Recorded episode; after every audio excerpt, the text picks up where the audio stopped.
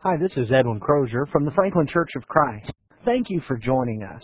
In 2005, we at the Franklin Church of Christ spent several lessons taking a look at the Jerusalem church and all the things that made them so successful.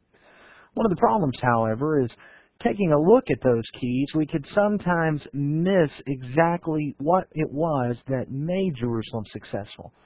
In this lesson that you're about to hear, we want to clarify that Jerusalem vision. We want to make sure that we understand exactly what it means to be a church like Jerusalem. So open your Bibles to the book of Acts and let's learn what that Jerusalem vision really is. You've heard me say it before, and I guarantee you that you will hear me say it again. I believe perhaps the most successful congregation in all of history is the Church of Christ that was in Jerusalem at the beginning of the days of Christ Church.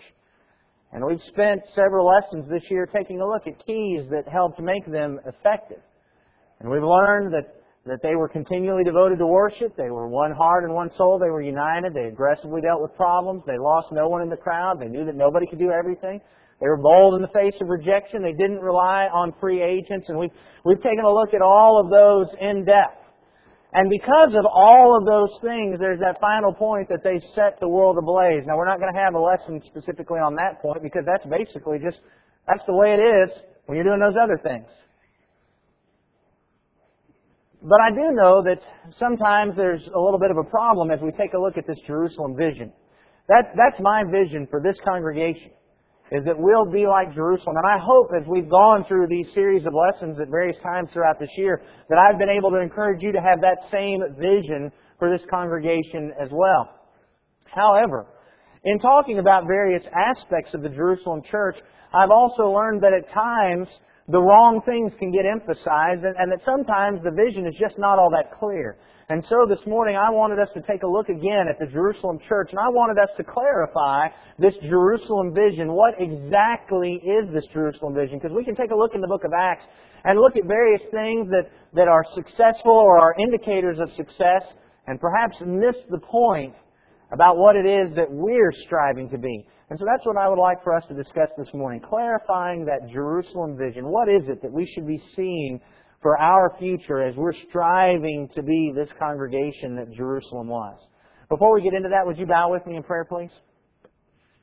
Holy and Reverend Father in heaven, we are in awe of you and humbled in your presence, and we're thankful that you allow us to come here, to open your word, to study and read it and learn from it, to sing praises to you and edify one another, to pray to you, to contribute to your work, and to participate in that sacrificial meal, the Lord's Supper reminding us of the great mercy and grace that you've demonstrated to us. Father, we pray that we are good stewards of the blessings that you've given us as a congregation. That we can take the word that you've given us and teach it wisely and fervently. That we can take the talents and the abilities that you've given us and use them to spread your kingdom. Father, we pray that you would be with this congregation. Help us to be as Jerusalem was, to focus on growth and spreading your gospel to others and bringing others to you and help us to glorify and honor you in that way. Father, we pray that you will strengthen us to walk in your spirit, to bear the fruit of your spirit, and that we can draw others into your family. Help us to follow in the footsteps of these churches that you've told us about in your word. In your son's name we pray. Amen. Because of Acts chapter 15, Folks have often looked at Acts chapter 15 and verse 2 and had the idea that the Jerusalem church was the mother church. In Acts chapter 15 and verse 2 it says, When Paul and Barnabas had great dissension and debate with them, that is, the brethren who said you had to be circumcised, the brethren determined that Paul and Barnabas and some others of them should go up to Jerusalem to the apostles and elders concerning this issue. There are a whole lot of people, even among brethren, that take a look at Acts 15 and get the idea that, oh, Acts 15 demonstrates that the Jerusalem church was the mother church. Paul and Barnabas were sent by Antioch back to Jerusalem in order to find out what they were supposed to be teaching about this matter of circumcision. And that, that because the apostles were there, they led the way. And that has become pretty much the proof text for folks that, that believe in denominationalism and that kind of structure that one church might be over other churches. But as we take a look, we need to clarify that vision because that is not the vision of the Jerusalem church. In fact, when we look at Galatians chapter 1, we find out something about Paul. Galatians chapter 1, as he was writing to the churches in Galatia, beginning at verse 11, Paul said this, I would have you know, brethren, that the gospel which was preached by me is not according to man. For I neither received it from man, nor was I taught it, but I received it through a revelation from Jesus Christ. And it goes on to describe his dealings with the apostles. Paul points out, I didn't get this gospel from the apostles. I didn't have to go back to the apostles in Jerusalem to get this gospel. And what that points out to us is that in Acts chapter 15, Paul was not going to the mother church, Jerusalem, to the apostles that were over all the churches to find out what to teach. Why was Paul going back to Jerusalem? Acts chapter 15 and verse 24, I think, explains it clearly. In Acts chapter 15, and verse 24, as James and the elders and the apostles there at the Jerusalem church wrote this letter to the Gentile churches, he says in Acts 15 and verse 24, Since we heard that some of our number, to whom we gave no instruction, have disturbed you with their words, unsettling your souls. Why did Paul and Barnabas go to Jerusalem? Not because they were trying to find out what they were supposed to teach, but because people that came from the Jerusalem church were teaching error. And Paul and Barnabas were sent back to what they were afraid was the source of that error to find out what was going on in Jerusalem. And they had a great deal of debate there, and the Jerusalem church had to come to terms and come to agreement because they had a division there and they didn't even realize it. And they had to come to terms with the truth on this matter. But Paul and Barnabas, they knew what the truth was because Paul had received revelation from Jesus Christ. They didn't go back to Jerusalem as the mother church. Well, what then is the vision? If Jerusalem was not a mother church, what was it? Why are we going back and looking at them? Because Jerusalem was an example church. And as we take a look at the Jerusalem church, as we want to be what they were, we've got to understand that the vision is not being a mother church. This is not about us becoming some kind of great powerhouse church that wields influence over other congregations and tells them what to do. This is not about us growing enough to be able to support uh, missionaries and evangelists at other places and telling those churches how to run their business. That's not what this is about. But what we see in Jerusalem is that they were an example. They were a congregation that for most of the time, the churches around them could look to them as examples and see how a congregation ought to be run. That's really why it was so important for Paul and Barnabas to get back to Jerusalem. Because there were so many churches that were looking to Jerusalem. And if Jerusalem was allowing this error to be taught, that you had to be circumcised to be saved, imagine how many churches that would have influenced because of the example that Jerusalem set. So as we're looking at our future, as we're looking at the Franklin Church and we're wanting to be like the Jerusalem Church, we need to understand this is not about being a mother church. But it is about being an example church, being a church that folks can look to and say, boy, we, we need to be doing what they're doing because look at the success they're having. Look at the work that they're accomplishing. Look at how they are glorifying and praising God, and we need to be doing what they're doing. You think we can do that? I hope so. Brethren, that's, that's one of those times when you're supposed to say amen. Makes me feel better, like you actually agree with me. You think we can do that? Yeah, okay, good. Thank you. That, that helps me out a lot. The second thing that we think about, one of the things I'm very vocal about is the size of the Jerusalem congregation. I hear lots of people today talk about how much they love small churches. And I guess if you like small churches, that's fine. I, I can't make you change that. But one of the things that amazes me about the Jerusalem church is, is their size. They started off, according to Acts chapter 2, they started off in Acts chapter 2 with about 3,000 people. Isn't that phenomenal? And then by Acts chapter 4 and verse 4, in Acts chapter 4 and verse 4, the text says, But many of those who had heard the message believed, and the number of men came to about 5,000. That's the number of men. That's not counting the women and the children. That's not counting all the widows. About 5,000 men. That means there could be up to 10,000 people, maybe 12 or 15,000 people at this time in the Jerusalem congregation. And I like to point that out. And I have a vision that we can have lots more people than we have, but sometimes the problem is folks take a look at that and they think that the Jerusalem vision is being 10,000 people. And that's not the vision at all. 10,000 people was actually just an indication of the real issue. As we take a look at the Jerusalem vision and clarify it, it's not about having 10,000 members, it's about having constant growth.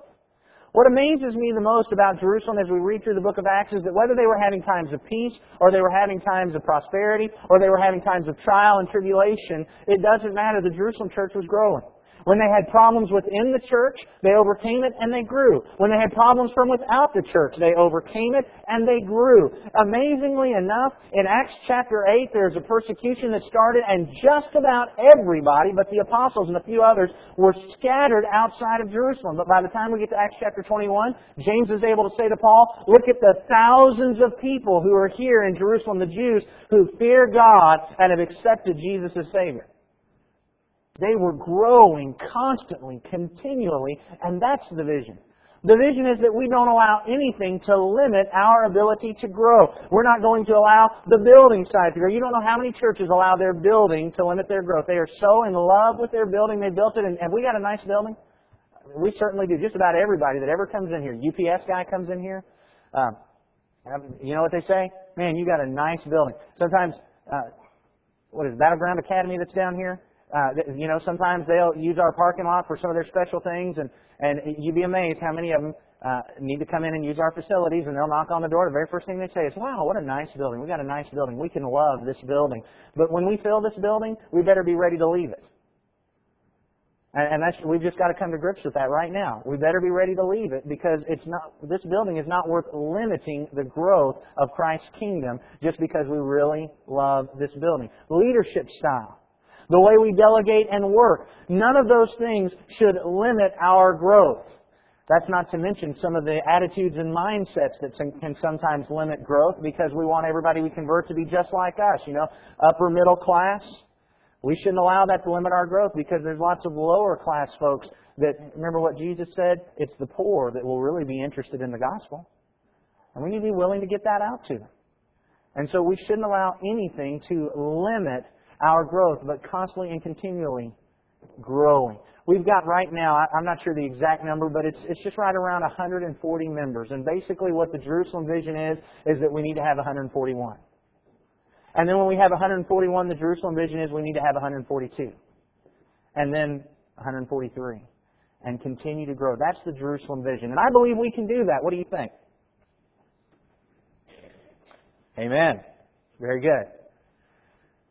Number three, as we continue to look at this Jerusalem vision, one of the other things that I'm, I'm always vocal about, and I always go back to the Jerusalem church about, is that congregations need to have more than one full-time worker.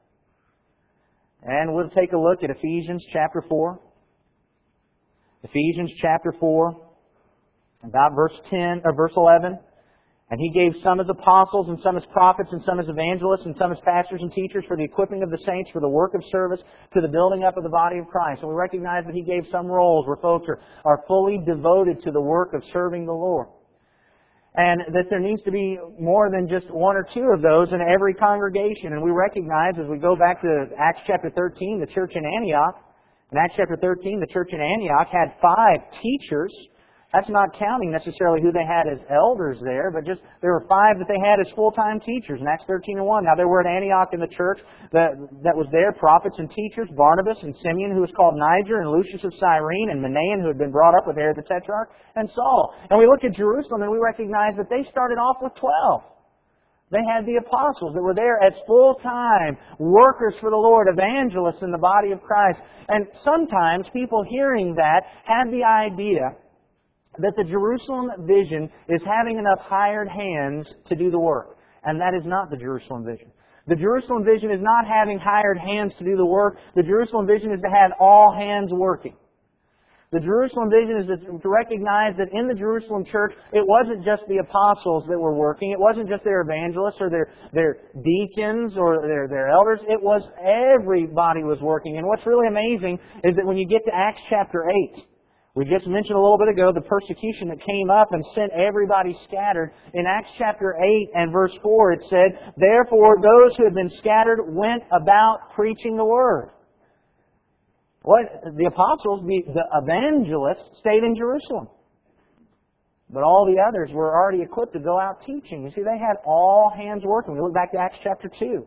In Acts chapter 2, we find that they were all ministering to one another. In Acts chapter 2 and verse 43, everyone kept feeling a sense of awe and many wonders and signs were taking place for the apostles. In Acts 2 and verse 44, all those who had believed were together and had all things in common and they were, they began selling their property and possessions and were sharing them with all as anyone might have need day by day, continuing with one mind in the temple and breaking bread from house to house. They were taking their meals together with gladness and sincerity of heart praising God and having favor with the people. What were all the members of the Jerusalem church doing? They were ministering to one another. They were serving one another. They were helping one another. They were getting together and worshiping God with one another. They were teaching one another, obviously, as they studied God's Word and, and they praised God together from house to house every day. What do we find? It wasn't about having enough hired hands to do all the work. It was about having all hands working. And we go back there to Ephesians chapter 4. In Ephesians chapter 4, we notice something very interesting. Why were the churches, why did Jesus establish apostles, prophets, evangelists, pastors, and teachers? Verse 12 of Ephesians 4, for the equipping of the saints for the work of service to the building up of the body of Christ. These official roles were given in order to build up all the Christians to do the work of service, to be doing the work of ministry. And so the Jerusalem vision is not is not having enough hired hands to do the work. It's about having all hands working. And we need to be able to get to a point where I can walk up to you and say, here's the kind of church we are. We're an evangelistic church. What are you doing to help us be evangelistic? And you, you be able to say, I'm an inviter. How many did you invite this week? Three. Or you be able to say, I, I'm a prayer. How much time did you spend this week praying that the church would grow? I spent I spent 30 minutes yesterday and, and, and an hour the day before, or however long you want to uh, however long. So, but, but be able to say, this is what I am doing. I teach a Bible class. I invite folks. I've been calling sick. I've been visiting the shelter. I've been doing this. Can you really say, here is what I have been doing? More than just, I've been showing up at some of the services. Because at the Jerusalem church, that was the issue, having all hands working. But now having said that, we still recognize that while they had all hands working, they did have folks who's more than one or two or a handful of people who were fully devoted to the work of Christ.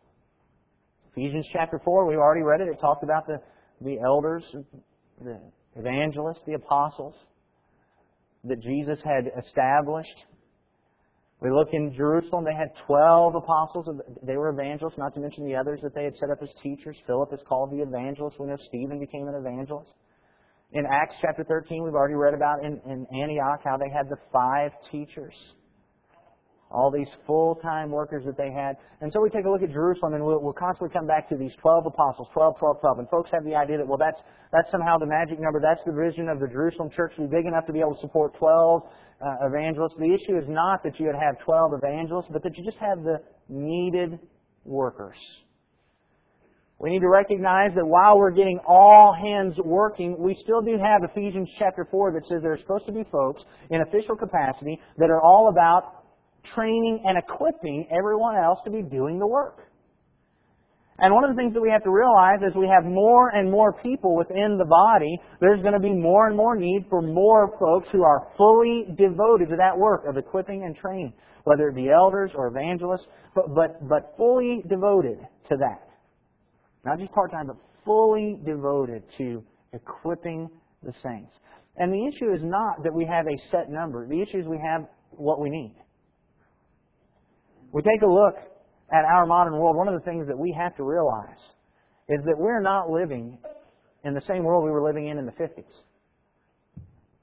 And, you know, we could probably spend hours just talking about all the differences and the things that have changed in the past 55 years. But you know, back in the 50s, you could have a congregation that had three elders and one preacher and 500 members, and pretty much everybody would be taken care of. You have a few people slipping off, but it just doesn't work that way anymore.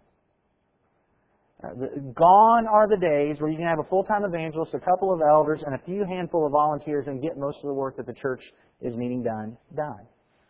We've got men are working more hours, more women are working outside the home. We've got a whole lot more extracurricular things that are taking place.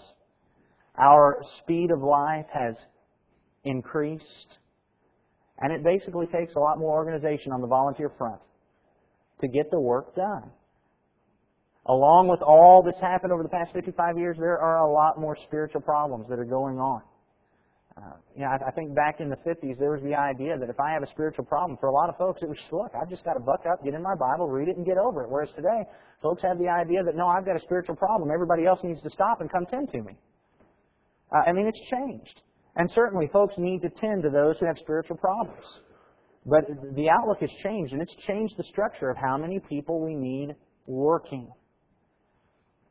And one of the things that means is that we're going to have to come to grips with needing these full-time workers that can equip and train and fulfill this aspect of the ministry. We look in Acts chapter 6, and we see the apostles there in Acts chapter 6 and verse 4. Remember, they were, the widows were in need, but the apostles said, we can't deal with that. In Acts chapter 6 and verse 4, they said, we've got our job that we're working with. We devote ourselves to prayer and to the ministry of the Word.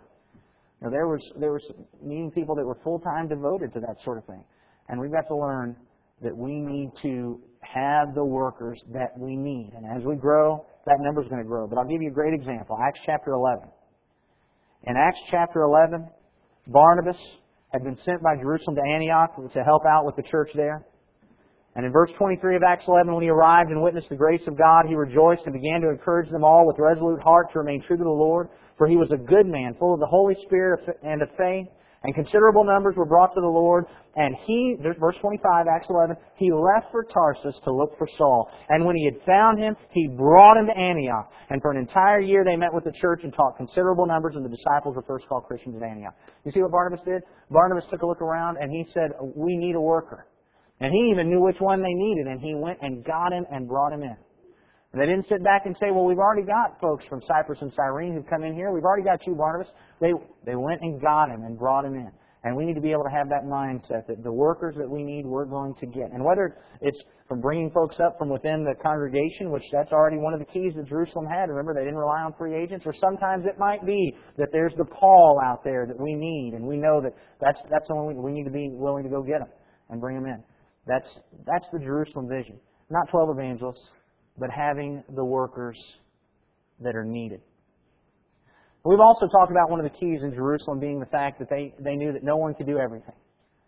And so we, we've talked about the fact from Acts chapter 6, delegated labor. The apostles had their job and they said, you need to find seven men within the congregation to take care of, of this work with the widows. And so there were some men that were devoted to that. And, and we, we've recognized that folks need to take a look around at all the work that's out there that needs to be done and find their niche and work on that. And sometimes, as we talk about all that organization and that delegation, that distribution of labor, folks have the idea that the Jerusalem vision means becoming more and more like some huge corporation. Or you have the elders that sit up as the as the board of directors over the corporation and they're just assigning tasks to people and and as, as it becomes like that, it becomes more cold and separate, and, and we, we don't come in contact with people because they're not in our little niche and they're not working on our job, and we're afraid that, well, folks are just going to get lost in the huge behemoth of a corporation. But the reality is, when we take a look at the Jerusalem church, despite the organization, the delegation, the distribution of labor that they had throughout 10 to 15,000 people, they were not a huge behemoth corporation. That wasn't the vision. The vision was a closer knit family. I want you to take a look again at Acts chapter 2. I want you to keep in mind here in Acts chapter 2 that according to verse 41, there was immediately about 3,000 members. And now we begin reading in verse 42. They were continually devoting themselves to the apostles' teaching, to fellowship, to the breaking of bread, and to prayer.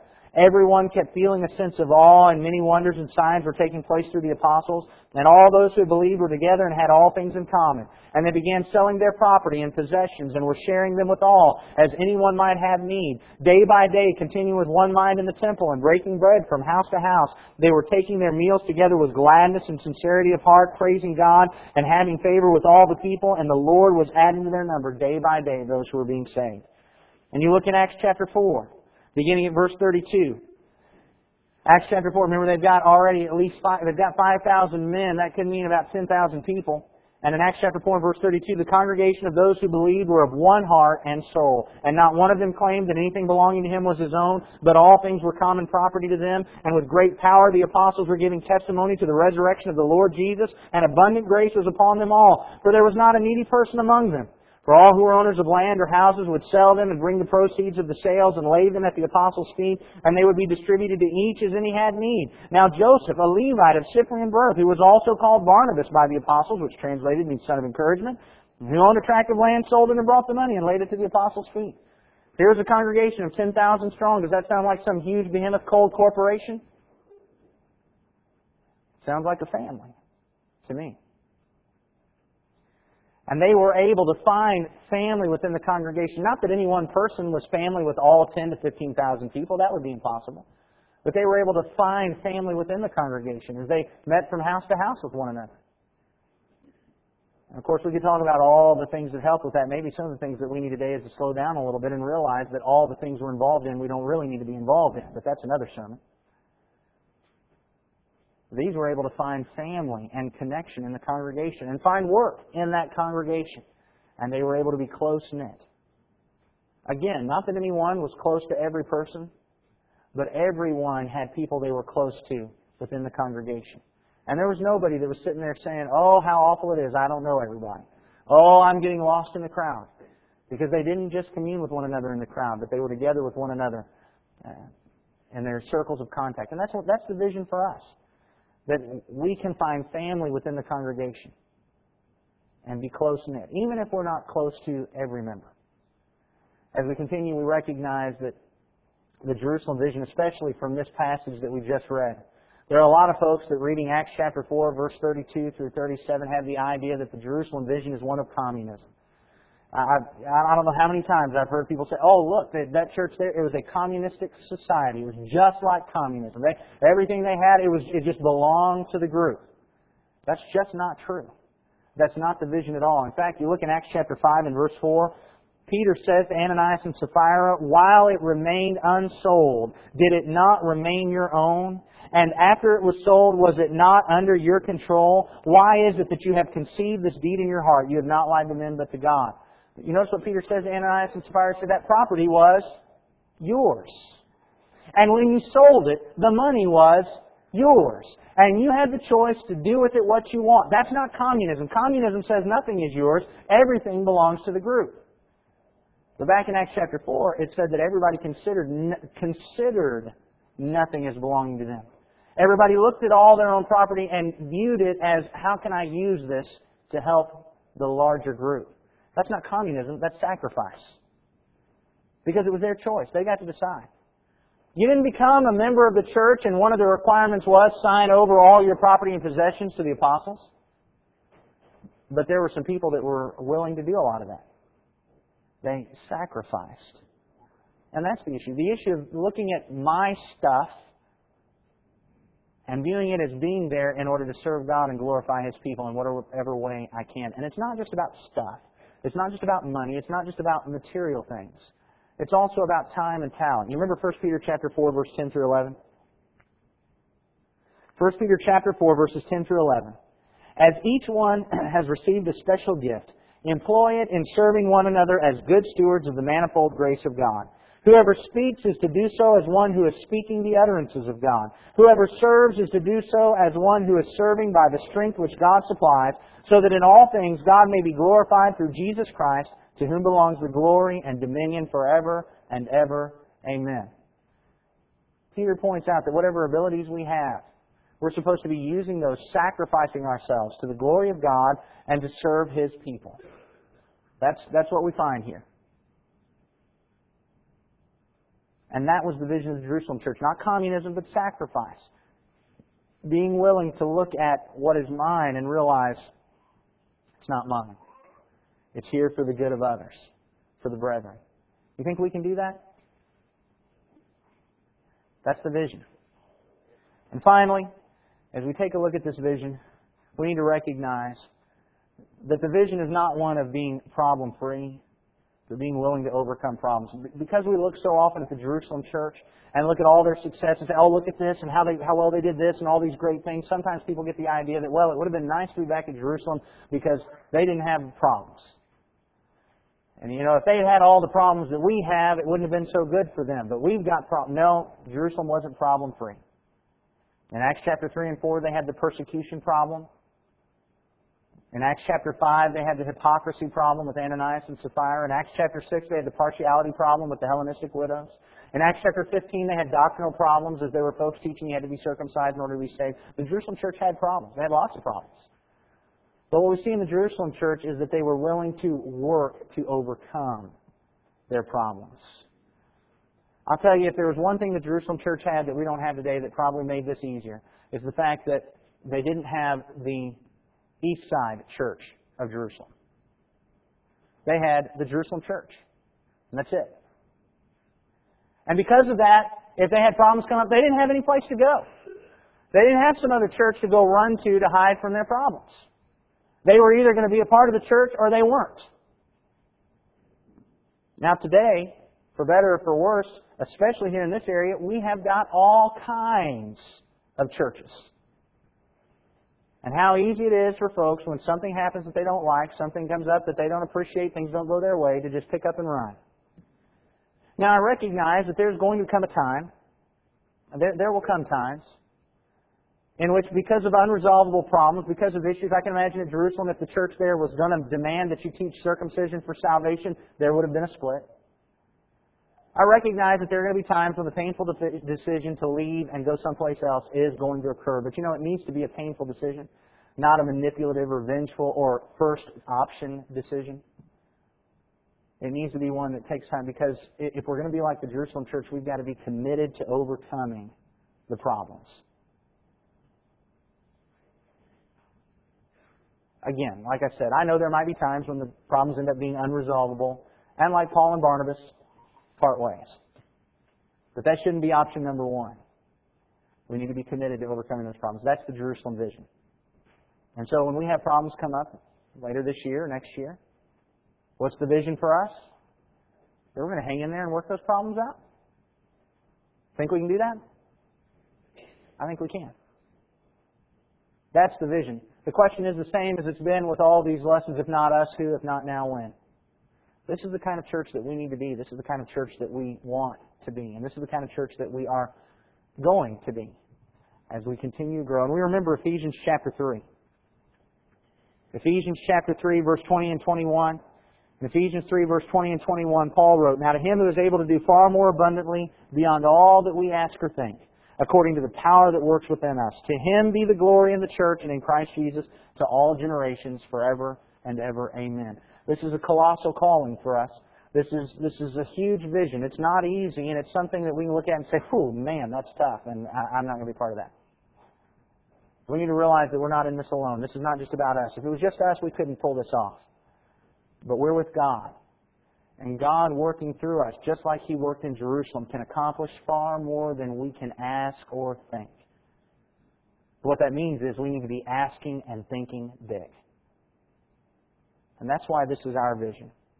And I hope this will continue to be your vision as we look to our future, what this congregation is going to be like. I hope this lesson helped you understand what the Jerusalem vision really is, what it really means to be a church like the church at Jerusalem. Let's remember what we learned in this lesson.